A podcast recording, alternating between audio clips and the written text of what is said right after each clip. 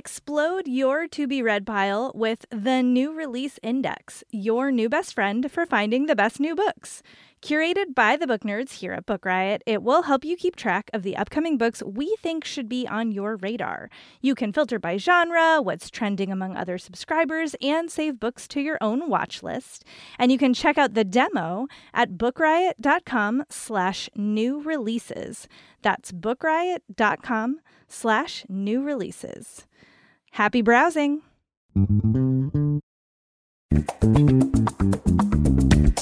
Welcome back to the Book Riot Podcast. It's a weekly news and talk show about what's new, cool, and worth talking about in the world of books and reading. We're recording on Thursday, January 28th, 2021. I'm Jeff O'Neal, joined today by Jen Northington. Rebecca's out. Jen, welcome back to, to the Thank show. Thank you. It's. I was thinking, was the last time you were on to talk about the Dune trailer 75 years ago? Seriously, one million years ago. Yes, that is the last time I was on. and yet Dune is still not out. Uh, I wouldn't well, have. Didn't we get we got news about that? That now I can't remember. It's like, isn't it part of HBO Max's like you get them for one month kind of situation? Sure, we're in like the Schrodinger's box office with movies Yeah. right now. We don't know. I mean, the next big one. Well, we'll get. let- Let's maybe we'll do a follow up on that because I think Yeah, as yeah. Dune fans, it might be worth talking about some other adaptation stuff that's going on. But it's been a while since you were on for for a new show. Anyway, but it, it struck me as funny. It's like what what would the over under? What was going to come first? Jen coming on again or Dune coming out? Uh, I think I think the odds for those were probably pretty divergent. They're our first real big news week of the year. Um, some of it is because Rebecca and I did uh the preview show last week, so some of the stories we would have talked about last week have gotten dropped into your guest lap, Jen. So we get to, Huzzah! we, we get to wrestle with them. Uh, but before we dive into it, uh, let's do a sponsor break. Explode your to be read pile with the New Release Index, your new best friend for finding the best new books. Curated by the book nerds here at Book Riot, it will help you keep track of the upcoming books we think should be on your radar. You can filter by genre, what's trending among other subscribers, and save books to your own watch list. And you can check out the demo at bookriot.com slash new releases. That's bookriot.com slash new releases. Happy browsing! Uh, on the update front, and you may know more about the inner workings of publishing than I do. I mean, I, I don't know at this point if you do or not, but like the imprint versus distributor distributor thing is Yeah. weird. And Rebecca and I think mentioned in passing last week that Josh Hawley was getting the stanky boot. I believe was the the phrase we used from Simon Schuster.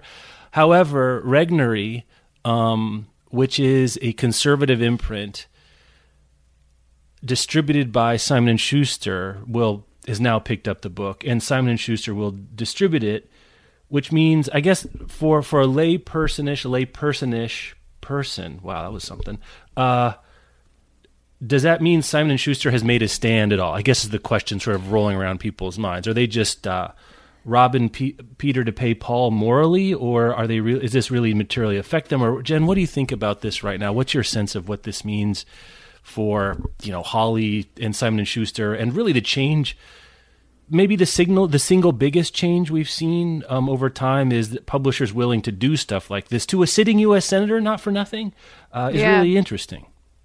Yeah, so I guess we should say we're looking at a piece uh, on Yes. The Guardian by Martin Pengelly. Um, and yeah, so, okay, so publisher versus distributors and imprints. So it's it's an interesting relationship. My understanding, and this is how it was when I was a bookseller, is that it is very common for a big 5 publisher to agree to use their warehouse and sometimes like printing, but usually I think it's just warehouse distribution. Um, on behalf of a much smaller imprint. So, like for example, Europa Press, right, who do great Right. translated fiction, are distributed by Penguin now Penguin Random House because Europa doesn't have a network of warehouses across the country that can ship out books to bookstores and other distributors at the drop of a hat. And Pe- uh, you know, so they, I assume, have some kind of financial agreement with Penguin where Penguin like gets a cut or whatever of sales, you know, however that works out. So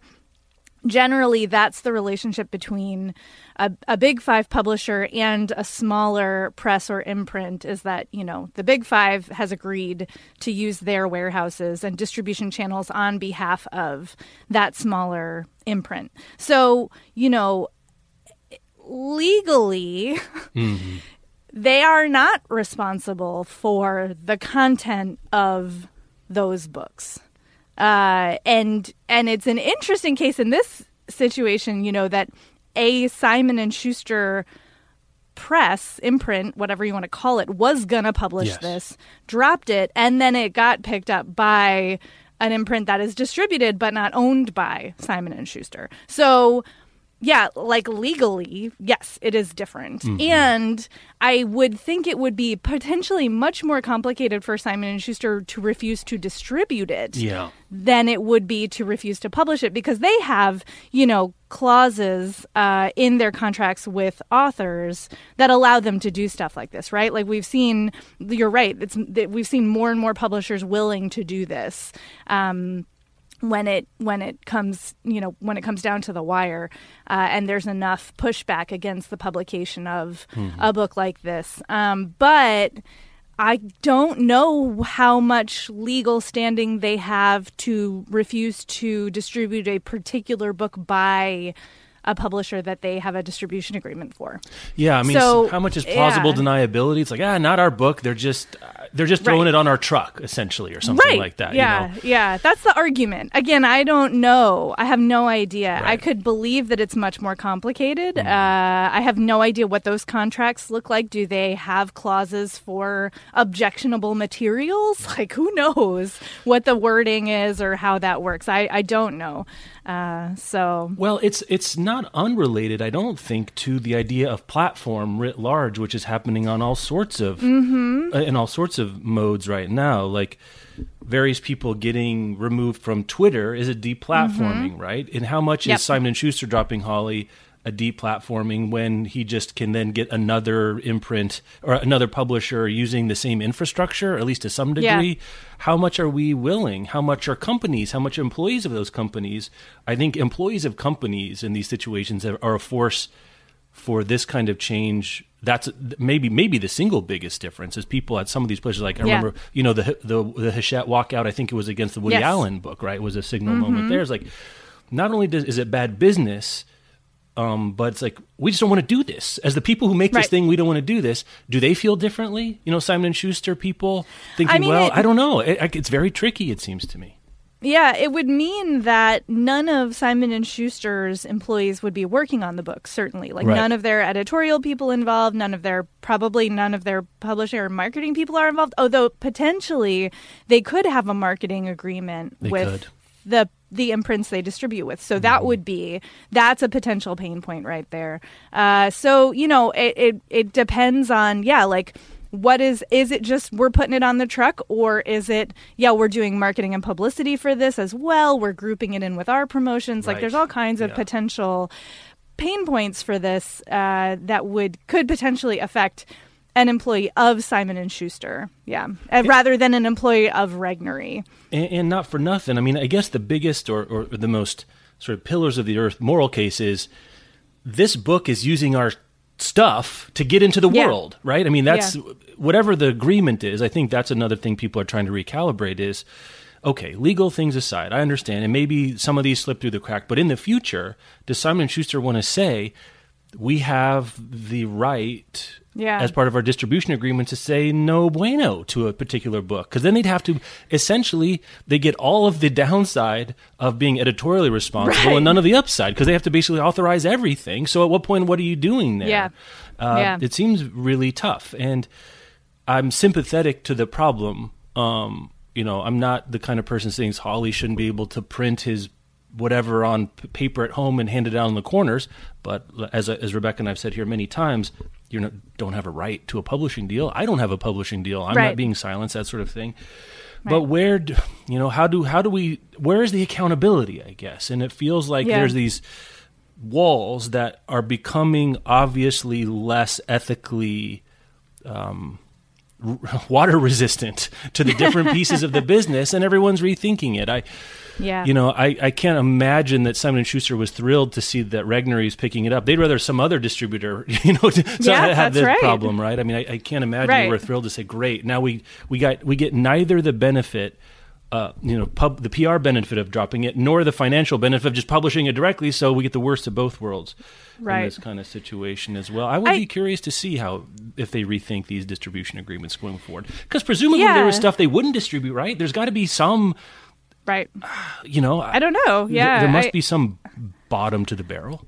I would assume that they vet pretty specifically who they distribute for Yeah. because they do know that now, especially in readers' eyes, readers don't know, No, you know, so they they're don't going to be associated potentially with this. Uh, I, I will, I do want to say this is sort of a side issue, but I have a bone to pick with how the coverage of this Oh, has great. been around conservative imprints Hmm. because it seems to me that all of the press are using an extremely broad brush to say that you know oh is this is this the death of conservative imprint hmm. publishing? Is this you know do no conservatives ever get a book deal ever again? And i think it's important to point out that there is a difference Yes. between your like standard conservative Republican and Senator Hawley. Mm-hmm. I, I think it bears saying that, I mean, we have seen that there are divides in the Republican Party. There are people who are conservatives who don't identify as Republican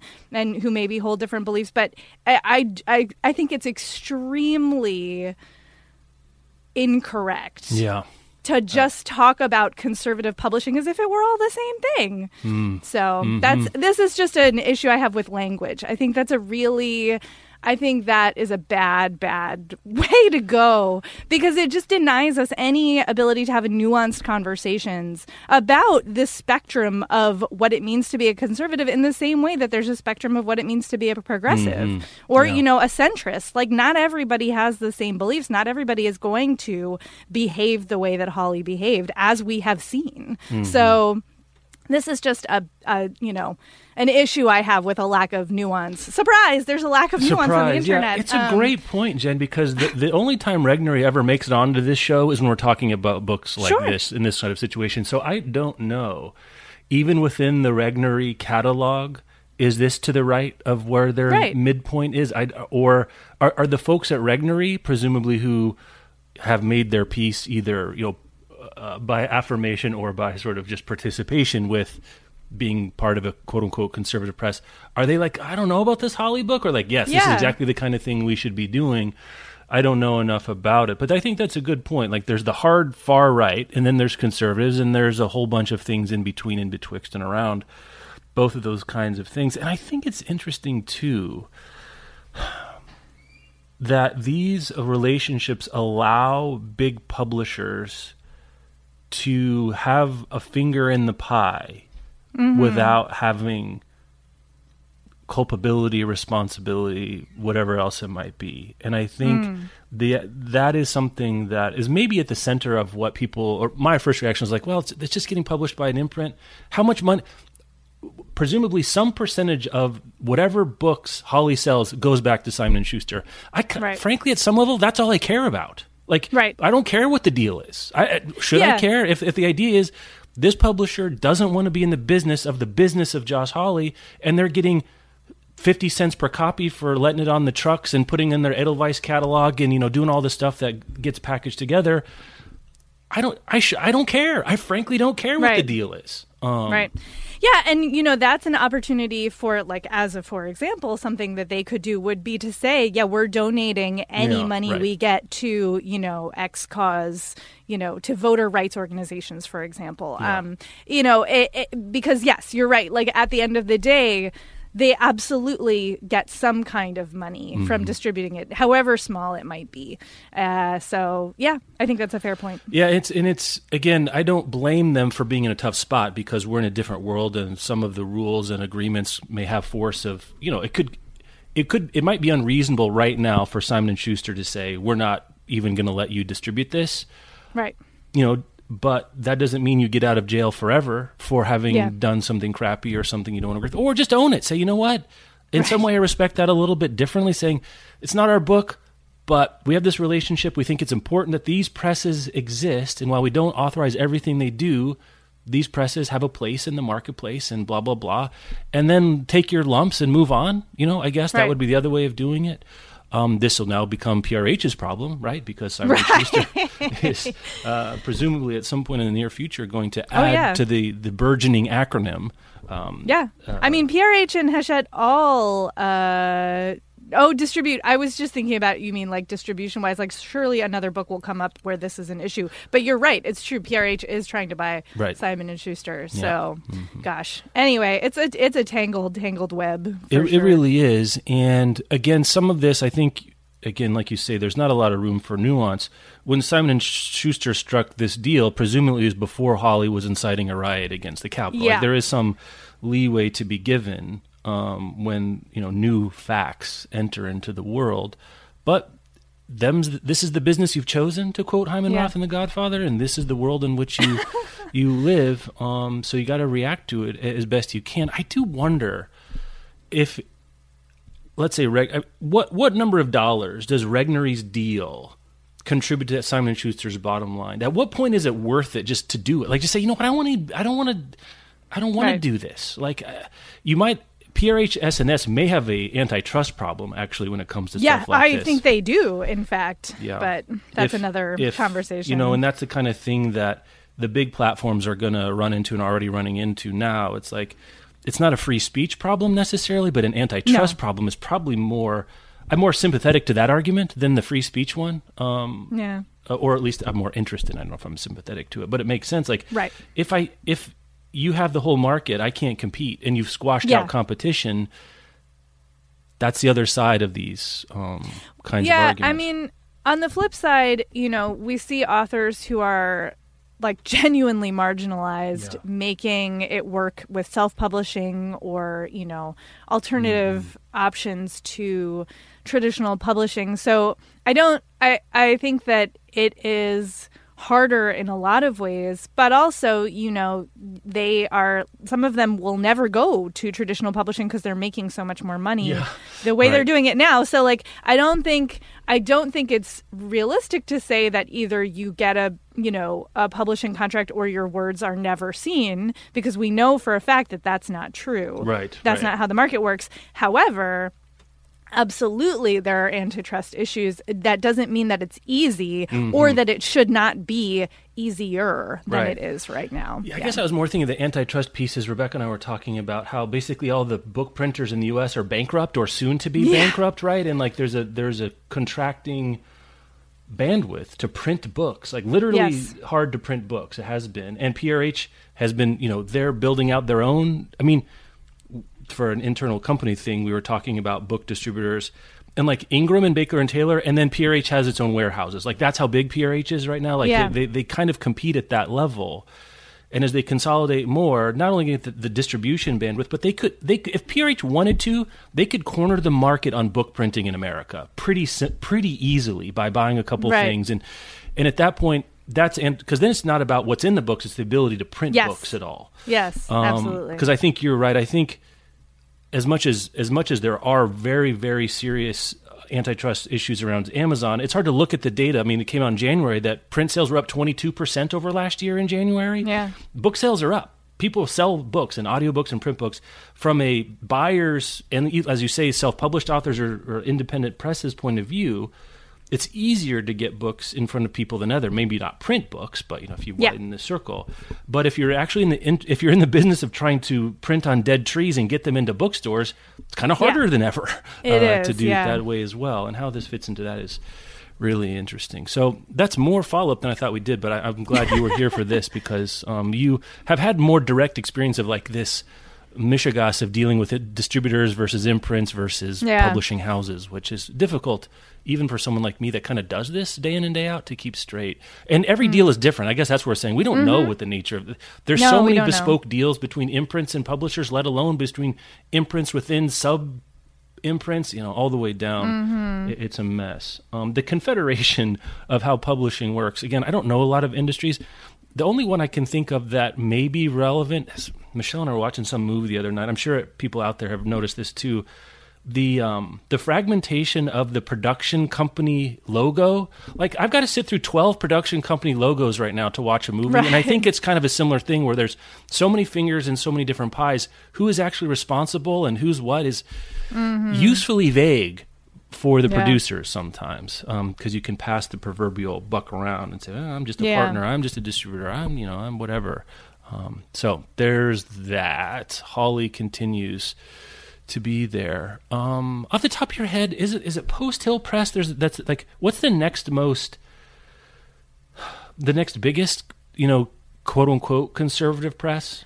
Do you know off the top of your head, Jen? I I feel like Sentinel is one I know off the top of my head, but I actually, honestly, in terms of like relative Yeah. market share, I have absolutely no idea. no, I don't either. Um, so I mean, my knowledge of imprints that are like fiction, which is mostly what I Mm-hmm. deal with, is limited at best. So when you get into, you know, especially nonfiction, and then you know breaking it down into like conservative versus progressive versus centrist i have i have very little idea but yeah i uh that it turns out i can name one yeah, and and one. Regnery's the other, is the right? It's Regnery and Sentinel. yeah and right I think Post Hill I see from time to time, which maybe even again it could be it could be um availability bias that I well only notice it. skyhorse right they are the Yeah, ones that's right. That- they didn't always used to be though, right? I mean, but they're not they're not a conservative imprint they are an imprint that will print about anything yeah, is, that's is right. really what's true about Skyhorse. they don't care what Uh, kind of pie it is. No, They'll they put their don't finger care. in it. Yeah. If they think it's going to sell, they'll print it, That's right. and that's you know a different kind of.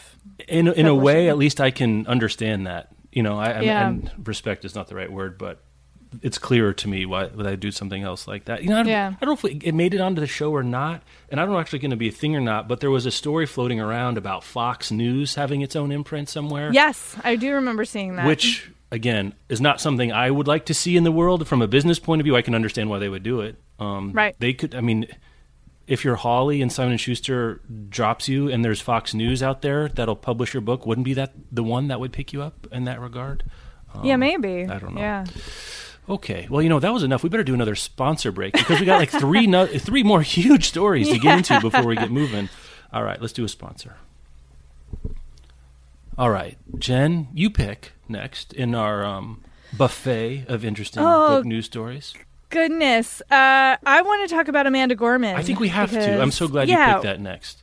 I I was watching the ceremonies. I w- well, I I should say I watched the swearing in ceremony. Mm-hmm. I did not watch Celebrate America. So Tough hang, celebrate America. I can tell you from having watched it. Tough. Was hang. it? Tough. Hang. uh, I just don't. I don't want to be in front of my TV for that long. Um, I saw. I saw Lady Gaga. I saw J Lo. I saw Garth Brooks, and I saw Amanda Gorman. The poo poo like, platter for Amanda Gorman, Lady Gaga, Yeah. Garth Brooks, and J Lo didn't know they were merely the amuse bouches to the main It's- course that was Amanda Gorman. Absolutely true. So, right. So the the piece we're looking at this time is from the Wrap, uh, reported by J. Clara Chan, and um, it is that her. So she's 22 years old. She's the first youth poet laureate. And she performed a poem at uh, the Biden Harris inauguration. It was amazing. She, I was watching it with my partner, and I said, you know, she, you can tell she's from the slam scene. Yes. Like I have a passing familiarity with the slam scene, and it was so nice to see that represented on that level of stage and she was incredible and and you know the response has been enormous right her books are number one and number two on amazon after a and they're not out. and they're not out. They're well. This is the crazy part. go, so yeah. she's got two books coming out. One is called Change Sings, which is a children's book, and the second is The Hill We Climb Poems, which is The Hill We Climb is the poem that she performed at the inauguration. Mm-hmm. And we, I just saw this this morning. There was a tweet that says. Uh, Penguin announces 1 million copies, first printings, for uh, Amanda Gorman's books, which is a huge, Mm. I mean, that is a huge number of books. And the uh, Hill We Climb is being rushed. It was originally supposed to come out for September, but they're pushing it to March. Yep. So, you know, it's gotten bumped up by like 6 months. That's a that's a huge that's a huge amount of money on behalf of the publisher Yes. to invest in a 22-year-old poet and I'm so I just could not be more delighted to see all of it. Can we back up just for a second, Jen? Of to- course. To, to the actual. I had the experience while watching it, and I, I'm assuming now, being seeing these trailing indicators, that most people who were interested did too, of in the moment thinking and feeling like, oh, this is a thing. This is a moment. I, I remember Yeah. thinking, and I have some, but probably even less than you do in spoken word and slam poetry. But the cadences, hand gestures, um, you know, were a different mode than you're used to seeing because of late. I mean, it was a big deal when Maya Angelou or Rita Dove Yes. was the inaugural poet. But this is even different than that because Maya Angelou and Rita Dove in their performance and demeanor fall more in sort of like a, you know, it's almost easier to draw a line between Robert Frost at Kennedy's inauguration and Rita Dove than Rita Dove to Amanda Gorman in terms Yes, of style and yeah. substance, right? That they're both black women is important, but Mm-hmm. stylistically quite a bit different than Rita Dove would have would have performed. And I, I do I, I mean I I got choked up, got tears Yep. in my eyes, looked over at Michelle, same situation. My kids were completely transfixed. Mm. She's not only 22, but she looks like she's 14. Because she's, I mean, I, She does have a young face. I didn't know how old she was, so when they said youth poet laureate, I was like, "Is she 14?" She could. If you would have told me she was 14, I was like, oh, "I would have believed that." Um, Roy, Roy Blunt messed up the intro saying our, our first poet laureate. I was like, "Oh, Roy, Yes. tough, tough Yeah. hang for for our, our boy Roy Blunt there." Um, so that was fantastic. I haven't done much of the. I, I need the TikTok of how she got this gig. Like, who was this? Who was the talent scout? Or like, how did this happen? To to have her to do this at all. And I think, and I haven't gone back to check this. Historically, inaugural poets happen earlier in the swearing in, and I wonder Yeah. if they knew that ain't no one want to follow Amanda Gorman except for the the benediction. That thing, literally the thing we have to do last. Because if you're Garth, you don't want to follow that. Lady Gaga didn't want to follow that. Ain't no one want to. Biden and Kamala didn't want to follow that. So interesting. She got this the the the cleanup spot, second to last there, at the end. Um, fascinating to see. I mean, you know, maybe in a future episode we'll do a close reading of the poet poem itself um, because it's something we've liked to done recently. I had a good re- response to that. I need a little more time, I think, to look at it. But then from there, because then you know, Michelle and I then did the thing that everyone did. It sounds like, which is go on and see. Let's go get the book. Let's go get the Yep. the thing, the the the poem. And I believe in years past, um, the inaugural poet poem was available generally quicker. Hmm. Like usually it was ready to go pretty quick.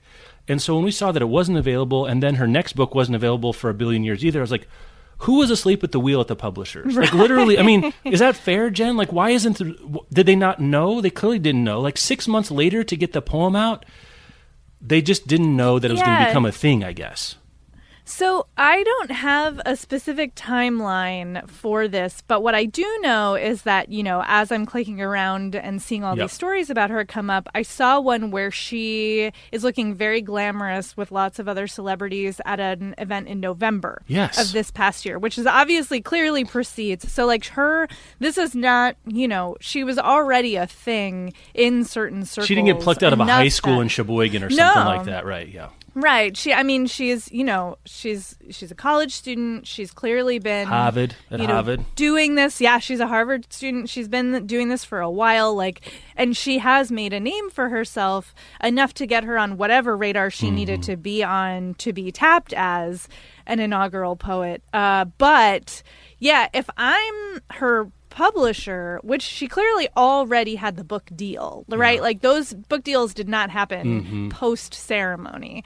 I would definitely have been trying to rush something Mm-hmm. because, you know, like even if she hadn't been as amazingly good as she was, you're going to get interest, Yeah, right? right. Like it, it's sort of like it. Uh, it almost doesn't matter how the performance is. I mean, it does, but you know what I'm saying. Like, oh, but for a people are gonna poetry book, interested. for any for any, if she was terrible, people would have bought the book just to have it because it was a Biden thing. Yeah, right. Exactly. But and then on top of it, it's not like they don't already know that she's good. Like this is not a one-off Right. thing. You know, Right. she got here for a reason. So I do think I am really curious as to who who was at that wheel and what what the decision making was there because it does seem like a pretty big oversight not to have something maybe not the whole thing but yeah, like something right. Because she said that she wasn't done. She finished the poem Yes. she performed like after the riot and was influenced by the riot, and that's a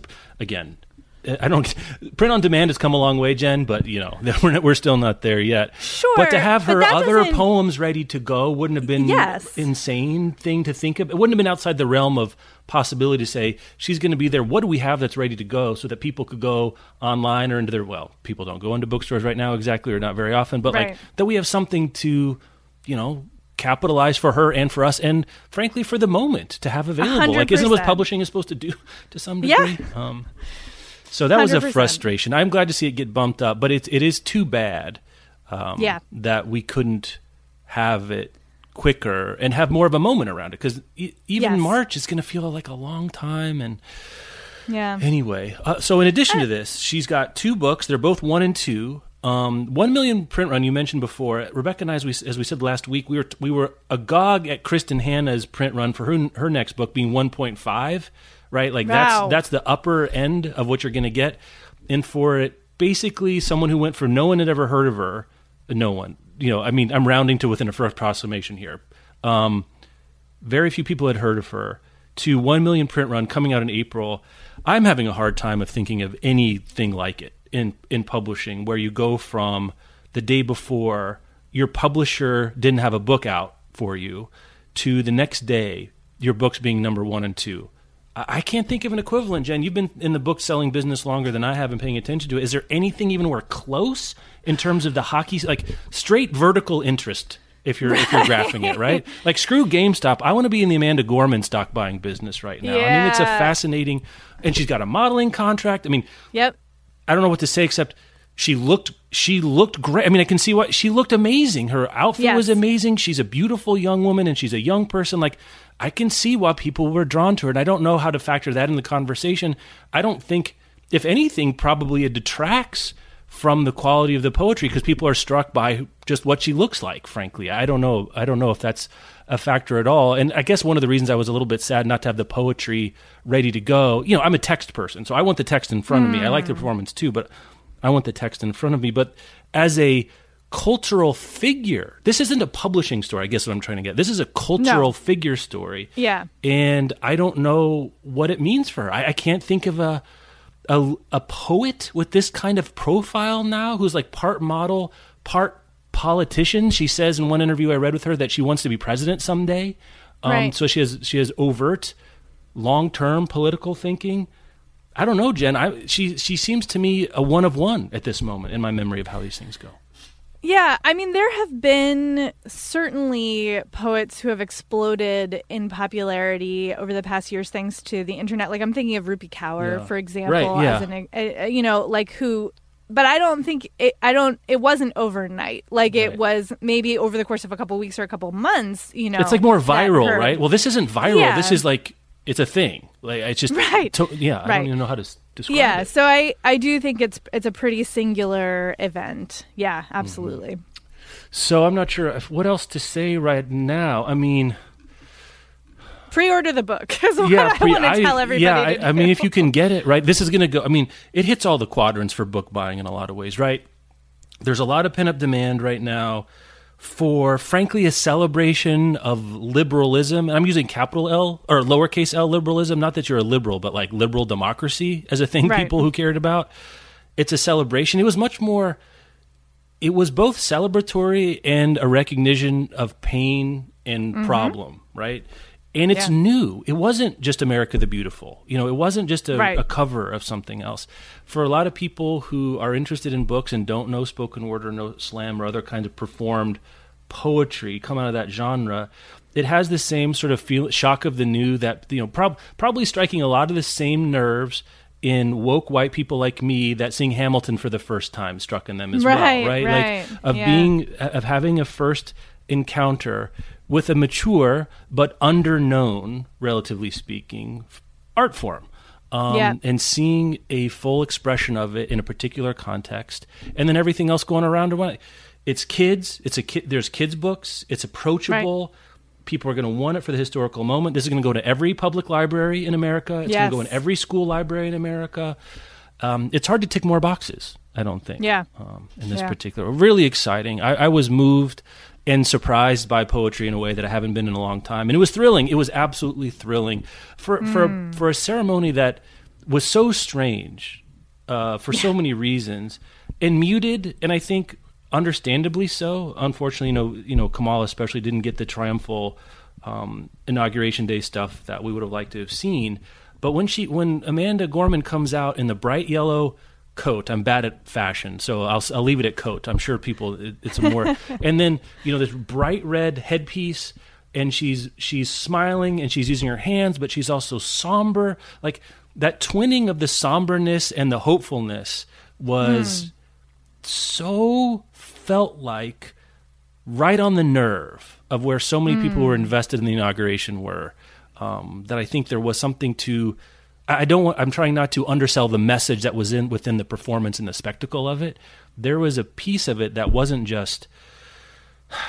That, that wasn't just consuming it. Like it really spoke to something. Um, the line, yeah. the the line that seems to be going around the most, the most memeable lines, which would you know in the old days I would have written a book where I posted the, the ten most memeable lines from Amanda Gorman. Right. But the ones like you know, there's always light if you only can see it, if there, if only you can be it. I think struck a lot yeah. of people, um, and, and, a variation of um, of Morrison's, you know, write the book you want to see in the world, a variation yeah. of Gandhi's, I think, be the change you want to see in the world. So it's mm-hmm. related to prior ideas, but with enough of a spin that yeah. it felt new again. Really exciting. It hard. It can be hard to have a more exciting book related literature um, reading related moment in the year. Um, and, yeah. and, technically, this is 2021, but uh, inauguration was New Year's Day 2021, as far as I was concerned. So I'm I'm wrapping it yeah. in there going from being surprised to going to my wheelhouse. Uh, mm. Ebook prices are back in the news. Jennifer Northington, and let me just say, welcome to my house world. It's time to have this conversation again. I've been talking about this really since the show began, but really especially since the first of these lawsuits. It's really who's colluding with whom is the, yeah. the ongoing the ongoing carousel of ebooks. And the reason it is, is something we referred to before. And you and I definitely have different opinions on Amazon. But where I am uh, come down on Amazon is with ebooks, they absolutely are a monopoly. They do 90% of ebooks. And yeah. multiple collusion lawsuits that are legitimate, that regular people can understand. Like most of these antitrust stuff, it's like about buying lithium from, you know, someplace in Africa. Like yeah. these antitrust things you don't really understand very well. But this is like I've been talking about. I mean, I don't want to congratulate myself because I'm, but I'm saying I've been talking about this for years about how ebook prices make absolutely zero sense, and there's absolutely no competition for ebook pricing because right of it all happens in one place, and publishers can keep the prices high because there's no discounting, and Amazon is interested in keeping them just high enough, but also just low enough to serve their industry and competitive needs. And the other thing that's really hard, I think, is that you know one thing that uh, I just bought today. What did I just buy today? Something from Book Riot Deals. Like two, oh, yesterday I bought Ninth House by Leigh Bardugo for three bucks for, from Amazon. Okay, how can that be true? But all front lists are all fourteen ninety nine. Like literally every front list book is yeah. fourteen ninety nine for ebook. So on January fourteenth is Publishers Weekly, a piece by Andrew Albanese. This was all over the place too, so you can find yeah. it in very different places. The same law firm that successfully sued Apple and five major publishers for colluding to fix ebook prices in 2011. So that was just as Book was getting started. So we the podcast I haven't started, so I didn't get to rail about that. I didn't get to gloat about that there. Now I get to um, go down like the um, the the MC of the Mardi Gras parade um, accusing the company of colluding with Big Five publishers to restrain price competition in the ebook market. Filed in New York, the Southern District of New York, which is the most sympathetic, sympathetic district to anti, antitrust legislation. There's a reason yeah. these mostly get served there. Um, names not only only Amazon as a defendant, which I think is interesting, but the Big yeah. Five are all there as co-conspirators. Uh, there we go. Like do we do you know what that means in like I don't non-lawyer like I wish I sort of wish we had asked our, our resident in-house mm-hmm. lawyer p- former lawyer about this because like what I'm wondering is okay so if only Amazon is a defendant then are they the only ones who bear the consequences or like does the suit then impact what publishers can and cannot do yeah. going forward. Right. I just like who who who does this stick to? I guess. I don't know. both know, financially Jen. and legally. I think that's it's a great what, that's point. one of my questions. We'll do some more. I'll do some more homework as this develops, um, and I think there'll be more as things get you know brought into the light about this. But I don't take the phrase co-conspirator lightly. I feel like that's something that has not only sort of a cultural impact, but it feels like it has a legal gravity Yeah. as well. So I wouldn't be surprised. Um, um, uh, yeah, consequences there. Seems to revolve around a most favored nations clause to squelch consumer price competition and keep ebook prices artificially high. I think it's really interesting. I mean, whatever you think about, I I, know less about um, antitrust law than I probably could. I think it's fascinating that this was filed on January fourteenth um, because the last administration, I think, was very uninterested in prosecuting um, antitrust violations. Right. I think the current administration is probably more interested, and also writ large. Not for nothing, no one right now feels great about big tech. Right, everyone is interested in like, do, can we? Do we? They really need to be up there so high in terms of power and prestige and, and profit. Yeah. Right? Is this really reasonable right now? So I think there's a sense in which public sentiment is like, yeah, I, I would bet most people would say, yeah, Amazon probably has too much power, right? In, in a survey, most people would probably Right. understand that. People still like to use them. I still like to use them, but I don't. I don't think it makes any sense that ebook prices are always fourteen ninety nine. It, it just doesn't make any sense to me. The other thing that's happened, interesting, and I wonder how this connects to something I've talked about on the show before, and I got some follow up from listeners. Thank you very much. I didn't. I'm not going to do it directly. Also, kind of backing up my observation that the discounting of print books on Amazon is almost gone. I mean, it's Yeah. a completely different world now. The AAA. I'm sure Amanda Gorman's book will have be a 40% discount when it comes out because it, it keeps the things that would be on the front table of Costco at a 40% discount. But like number eight and me and my and Rebecca draft picks are going to be maybe 10% off right now. Yeah.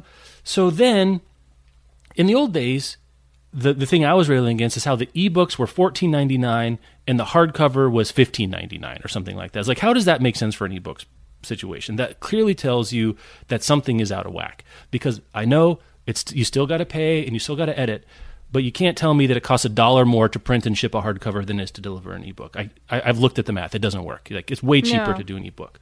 But interesting, rather than bringing ebook prices down to reflect the, the premium that that they get um, for an ebook versus shipping and printing, especially now, frankly, a hardcover, what they've done is floated the the print prices up.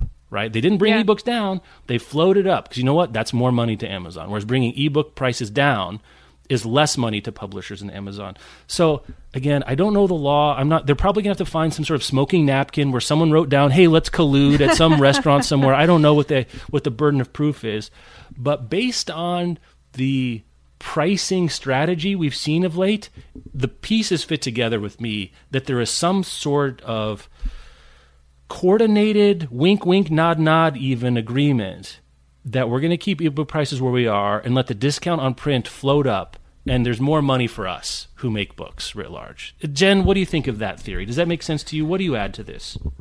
Well, I think it's important to note here that publishers have not changed the price of hardcover or pa- print Fair, books. fair, fair, Amazon has changed the price, and Yes. Amazon has been selling print books at a loss since they started. Mm-hmm. That was a very deliberate strategy. It's like documented as a business strategy, as a loss leader. You can look it up. Loss leaders anchor consumers understanding that they're getting a better deal Right. and then pave the way for you to buy other items at it potentially inflated or certainly non-discounted prices and still feel like you're getting a bargain. So they lure you in with the cheaper thing Mm-hmm. and then you they get the money for the more expensive thing. And books were their cheaper thing which makes sense right? They're super easy to optimize for.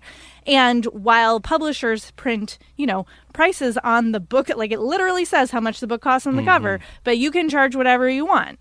Now because an ebook is a digital good and the rules around that are so wibbly wobbly and still in development, you know, publishers were able to say, like, this is how much ebooks cost, right? That was that 1st lawsuit. Um, and then, you know, again, like in Amazon's interest, like, it they've been losing money on books for decades. So what incentive do they have to downprice the ebooks? None. Almost none. None. Almost none. None. So uh, and because they're not warehousing anything, they're just paying for I don't know whatever the license distribution fees. Yeah, the are, I DRM, the digital rights Yeah, exactly. The sort of- yeah, DRM right. and then the you know the cost from the publisher, the Right. whatever the publisher price is for those.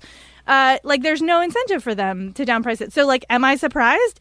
Zero percent. Like it was only a matter of time Mm-hmm. before Amazon captured enough of the market share through loss leading that then they didn't have to do it anymore. Yeah. Like loss leading isn't a permanent strategy. It's a as long as it takes to get as much market share as you're going for, and then you don't have to do it anymore because it's convenient, it's familiar, people are used to it. They have their own shipping arms, so now you can get a book from Amazon in like a tenth of the time that it takes to get a book from anywhere else, right? Because the U.S. Postal Service is extremely Defunded, underfunded, Yeah, yeah, right. defunded, underfunded, like in crisis at the moment. Um, so you know, I, uh, like I, I, I honestly don't know what to say about it other than I will be very curious to see what arguments are made in favor of fixed ebook pricing mm. because you know I've seen the math as well. Like it, it it's it's weird math, right? But Yes. it, ebooks are not that much cheaper to produce than print books. It's just that people are have accepted a different kind of price structure for physical goods versus digital goods. And so, you know, the perception of value is very different in the consumer and that's why a hardcover costs $32 and a paperback costs you know $16.99 when in fact it costs like a, there's like a dollar difference in terms of materials Yeah. to produce a hardcover versus a paperback like that's just true Yep. um, and you know, so again, like margins are. I like such a mystifying thing to me. You know, like the markup in books is some of the smallest margins in retail. You know, if you buy an article of clothing, that markup is like in the hundreds to thousands of percents, whereas Yes. a book is like, you know, 40 to 60% mm-hmm. percent margin. Which, if you come to it cold, that feels like a good margin, right? I think that's that Yeah. context is helpful. What you said about clothes or some other things. Clothes, I mean, not for nothing, using extremely cheap labor from globalization to Mm-hmm. make ex- coats, then you charge two hundred dollars for because you have brand name on it. Yeah. is a huge margin, and some of the brand, some of that brand stuff just doesn't work in publishing, right? Because no No. one cares what the imprint is. It's just true. And weirdly, even books that people do care, like again, I'm so interested in all of it, but like publishers also then don't charge more for their premium brands in terms of like the authors. Yes. Like the Gorman book is not going to be forty nine ninety nine. no, right. It could in, in different situations you would pay more to get the um, the Gucci bag versus the Right. the regular bag.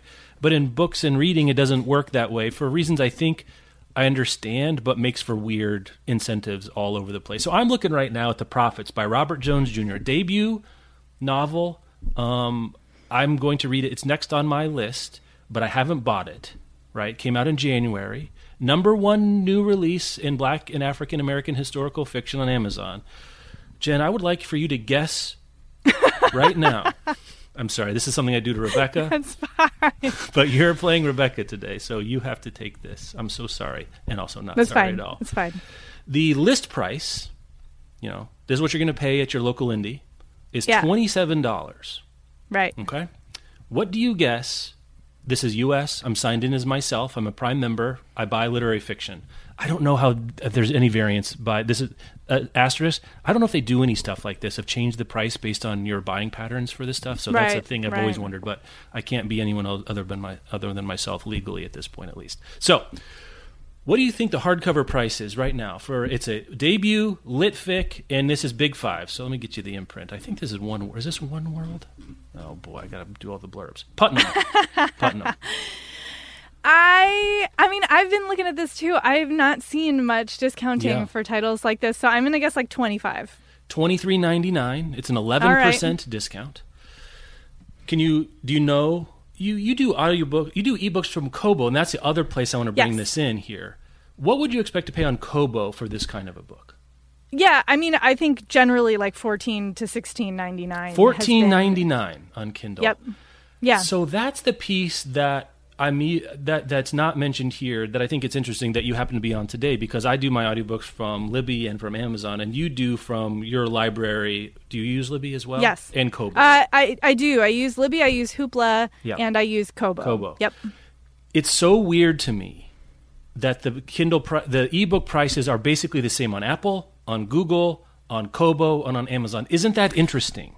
Well, and not only that, that uh, if there's a down price on Amazon, it usually means there's a down price on Kobo. So, like for example, when I see something show up in the Book Riot Daily Deals, I don't click that link because I'm not going to buy it from Amazon. But if I go to Kobo, nine times Mm-hmm. Out there. of ten, I have the same or a close. Uh, like maybe it's maybe it's three ninety nine instead of one ninety nine. But generally speaking, it's also down priced Mm-hmm. on the Kobo site. So like I'm not paying any more for ebooks. What I'm not getting are all of those Amazon exclusives. You know, Yeah. they're ninety nine cent Right. like whatever internal publishing. I can't Dean, get those. They're Dean Koontz or you know whatever. else is yeah, out, know, right. yeah. So I don't have access to those, but otherwise, if it's you know a traditionally published ebook, generally the pricing, eh, yeah, it matches. It What's, matches. what's what do you think the best selling fiction? I'm just I'm trying to think of something. What's what's discounted forty percent right now? Would you guess? Like what's the God, I, Here I'm we go. so like Here we go. I I I, I came Okay. up with one. It looks good. So, Outlawed by Anna North. I think this is a literary nerd pick right now. It might even it was a Reese's book club pick, but he was even he was making some preview lists on like the million and stuff before. right. List price list price of twenty six dollars. Any guesses about what the Uh, the sticker price is? I'm gonna bet you that it is around fifteen dollars. Yeah, sixteen thirty five.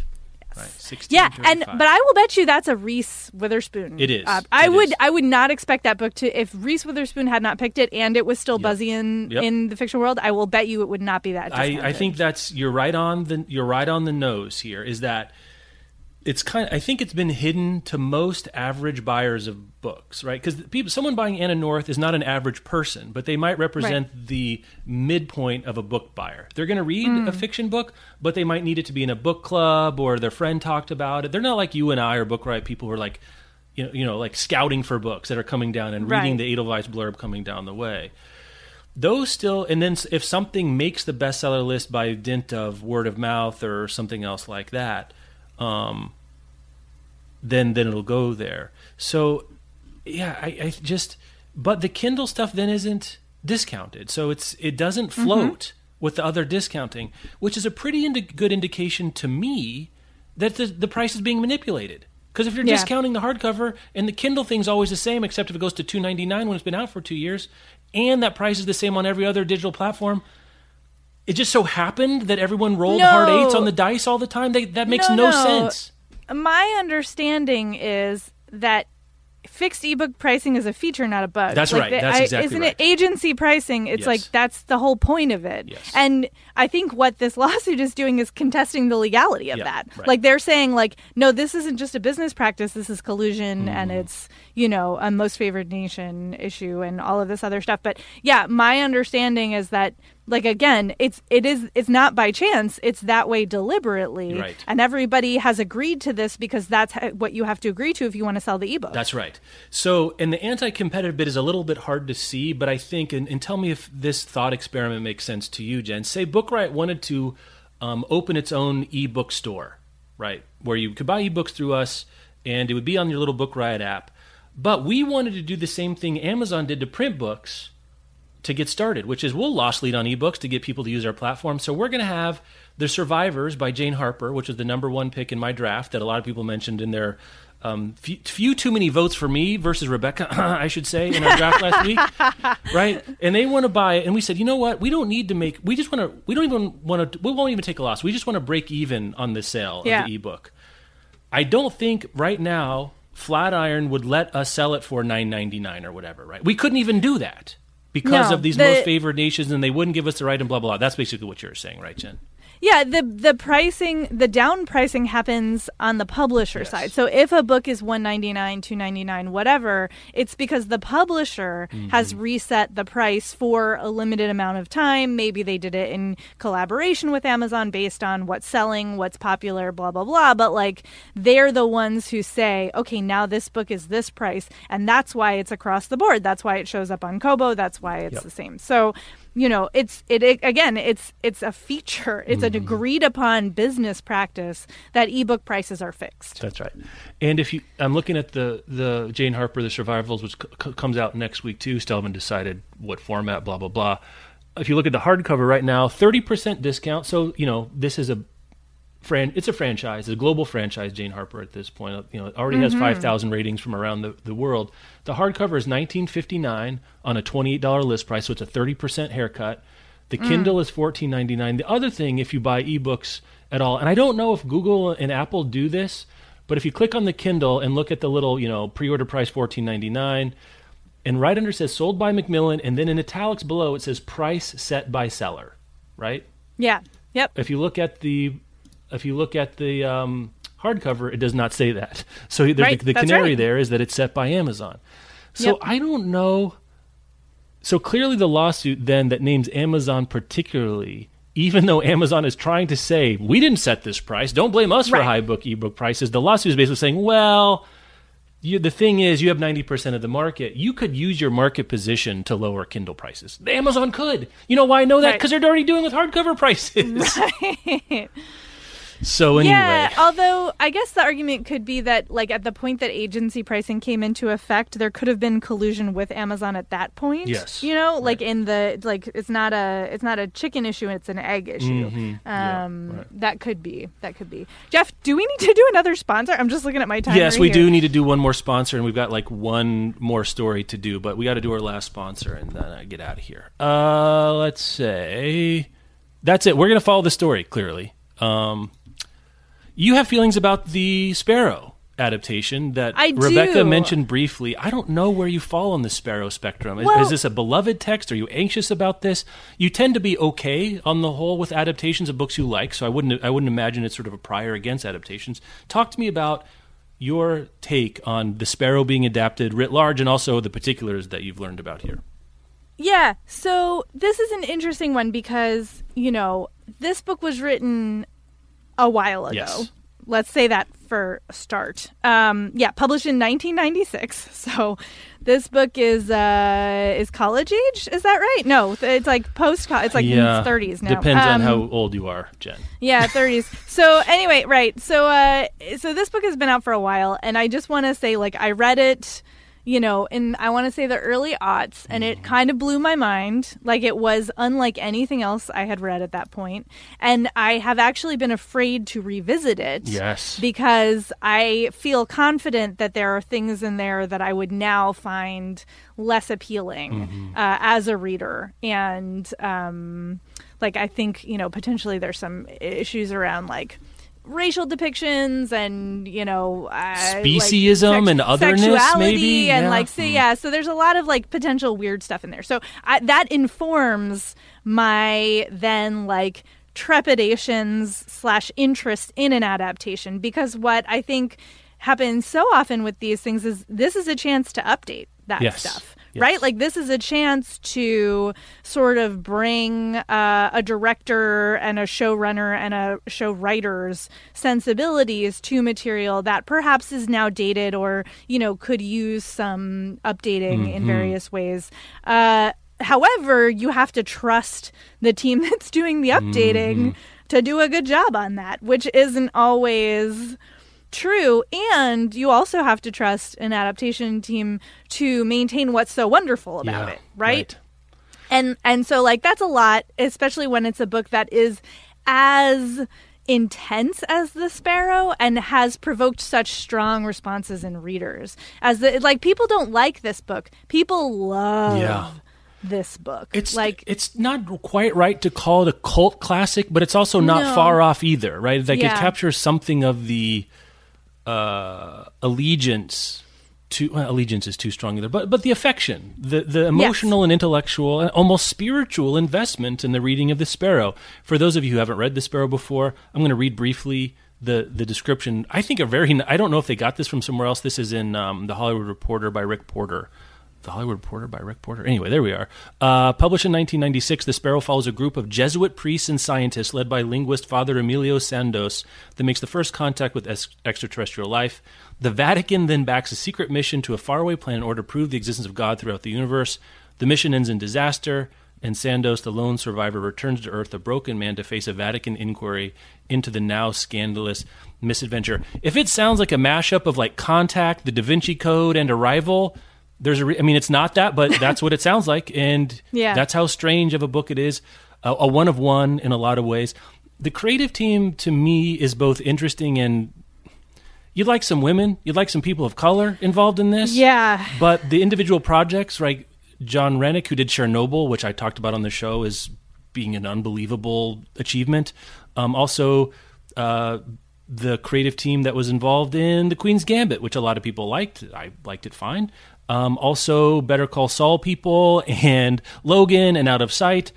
It feels like a, an esteemed collection, but nothing there. I, I don't think I see any traps, but I don't see anything that give me like, oh yeah, they're interested in updating this and bringing it to a, a contemporary sensibility. And because it's you know, anytime you're with religion in the church, I mean, that's that's a minefield, Jen. Like that's kind of what you're Oh, yeah. suggesting there in a lot of ways. Um, Yeah, I would like to see. I mean, I think I, you know, it is. It should be a requirement for any production Mm-hmm. in the age that we are in that there is diversity in the writers' room in a lot of different ways. Because I think there's there's also you know there's potential ableism Yes, issues yes. with this book. There's you know sex work portrayals. Mm-hmm. Um, there's yeah, like there's a lot of really rough, heavy stuff. There's trauma. There's abuse. There's xenophobia. There's you know, like I said, some racial depictions. Like there's a lot of really thorny. And then the religion aspect. I Mm-hmm. mean, there's so many, and that's why this book does provoke such a strong reaction. Is because you know Russell is. I think wrestling with these questions. I don't think there are easy answers in this book. I think uh, there's a lot of questioning, and um, but to do that in a you know sensitive and thoughtful and non-exploitative way mm-hmm. is the trick here. And when you're bringing something to you know something that has been like a text to visualizations, there's it's so easy to turn it into torture porn, for mm-hmm. example, or to exploit the trauma in a way that is unhealthy and disrespectful of you know the survivors who have been through similar things so it, it's it's it's kind of a minefield i mean it really kind of is um and since we know like there's not a lot of diversity in terms of you know our uh, co-creator showrunner Mm-hmm. situation director um you know who's going to be in that writers room is Yep. a question i'm very curious about Yep. And I think the the the minefield is one allegory. The other one is like a gymnastics degree of difficulty. I think the degree Yeah. of difficulty is extremely high. If pulled off well, could be an amazing phenomenon and a wonderful document, a cultural document, and it, that stands alongside Sparrow. If done poorly, it could be hitting your head on the balance beam as you fall to your bloody Yeah. and ignominious end. Like that's that. Those are kind of the poles. I think. I don't think there's a middle. Yeah. Like it was just fine. That's a weird. No. That weirdly is like the weird. That's like the least likely outcome to me. That was fine. Right. Right.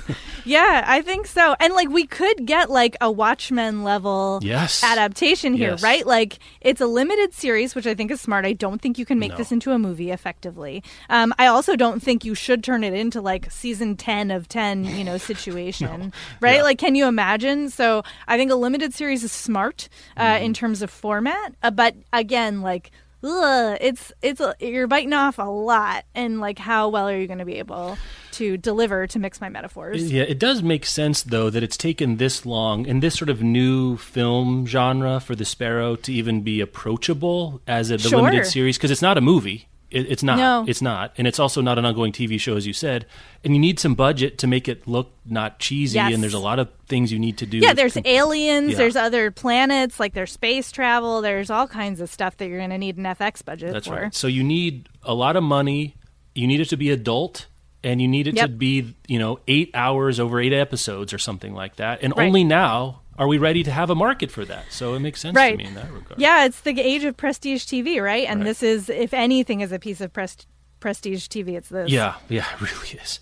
Well, I'm glad we got to talk about that for a few minutes. We haven't yet talked in detail. Maybe I'll wait for Rebecca to come back. I don't think she ever read White Noise by Don DeLillo, or maybe she said she has been a million years. But that was the other one that we got like Mm-hmm. within 10 minutes. Uh, Noah Baumbach making his first foray in adaptation with a non problematic book at all called White Noise by Don DeLillo from 1986. We'll go 10 years back even further. Um, in, a, in, a, in a book that also feels relevant, could be relevant, but also needs updating because culturally, 1996 was about 100 years ago. Uh, Right. and 86 was 200 years ago, it feels like to Yeah. me at this point. Jen, thank you so much for stepping in for Rebecca this week. Hopefully, will, will we talk to you again before Dune is in theaters? you can email me at podcast at bookriot.com. Place your bets uh, right now. Uh, as always, you can find show notes at bookriot.com slash listen. I'm going to take votes um, for Rebecca versus my Swiss Army basket of picks until February 6th, right? I I'm just making it up right now um, because not everyone's listening say, to it. Is this your opportunity to shill for yourself when she's not on the air? Let me just say right now that if it ended right now, I would be okay. But I want to give people a chance to vote. I, you know how these things are with podcast downloads, Jen. At what Yes. point is enough people listen to it that you've given people a fair shake, but it's also not 16 weeks from now when no one cares? Like, this is the problem. Two weeks Two is weeks. my answer Well, to there it is. question. That's two weeks then. February 6th, the last there day to go. vote. Um, you can explain if you want. I've enjoyed the explanations for people's votes, especially when you're voting for me. Um, but Jen, uh, you, they can vote for either Jeff or Rebecca. You can just put in the subject line. You can give me a little explanation. I don't care. Um, you can find the lineups in the show notes of last week's episode um, podcast at bookriot.com. Thanks, Jen. We'll talk to you next time.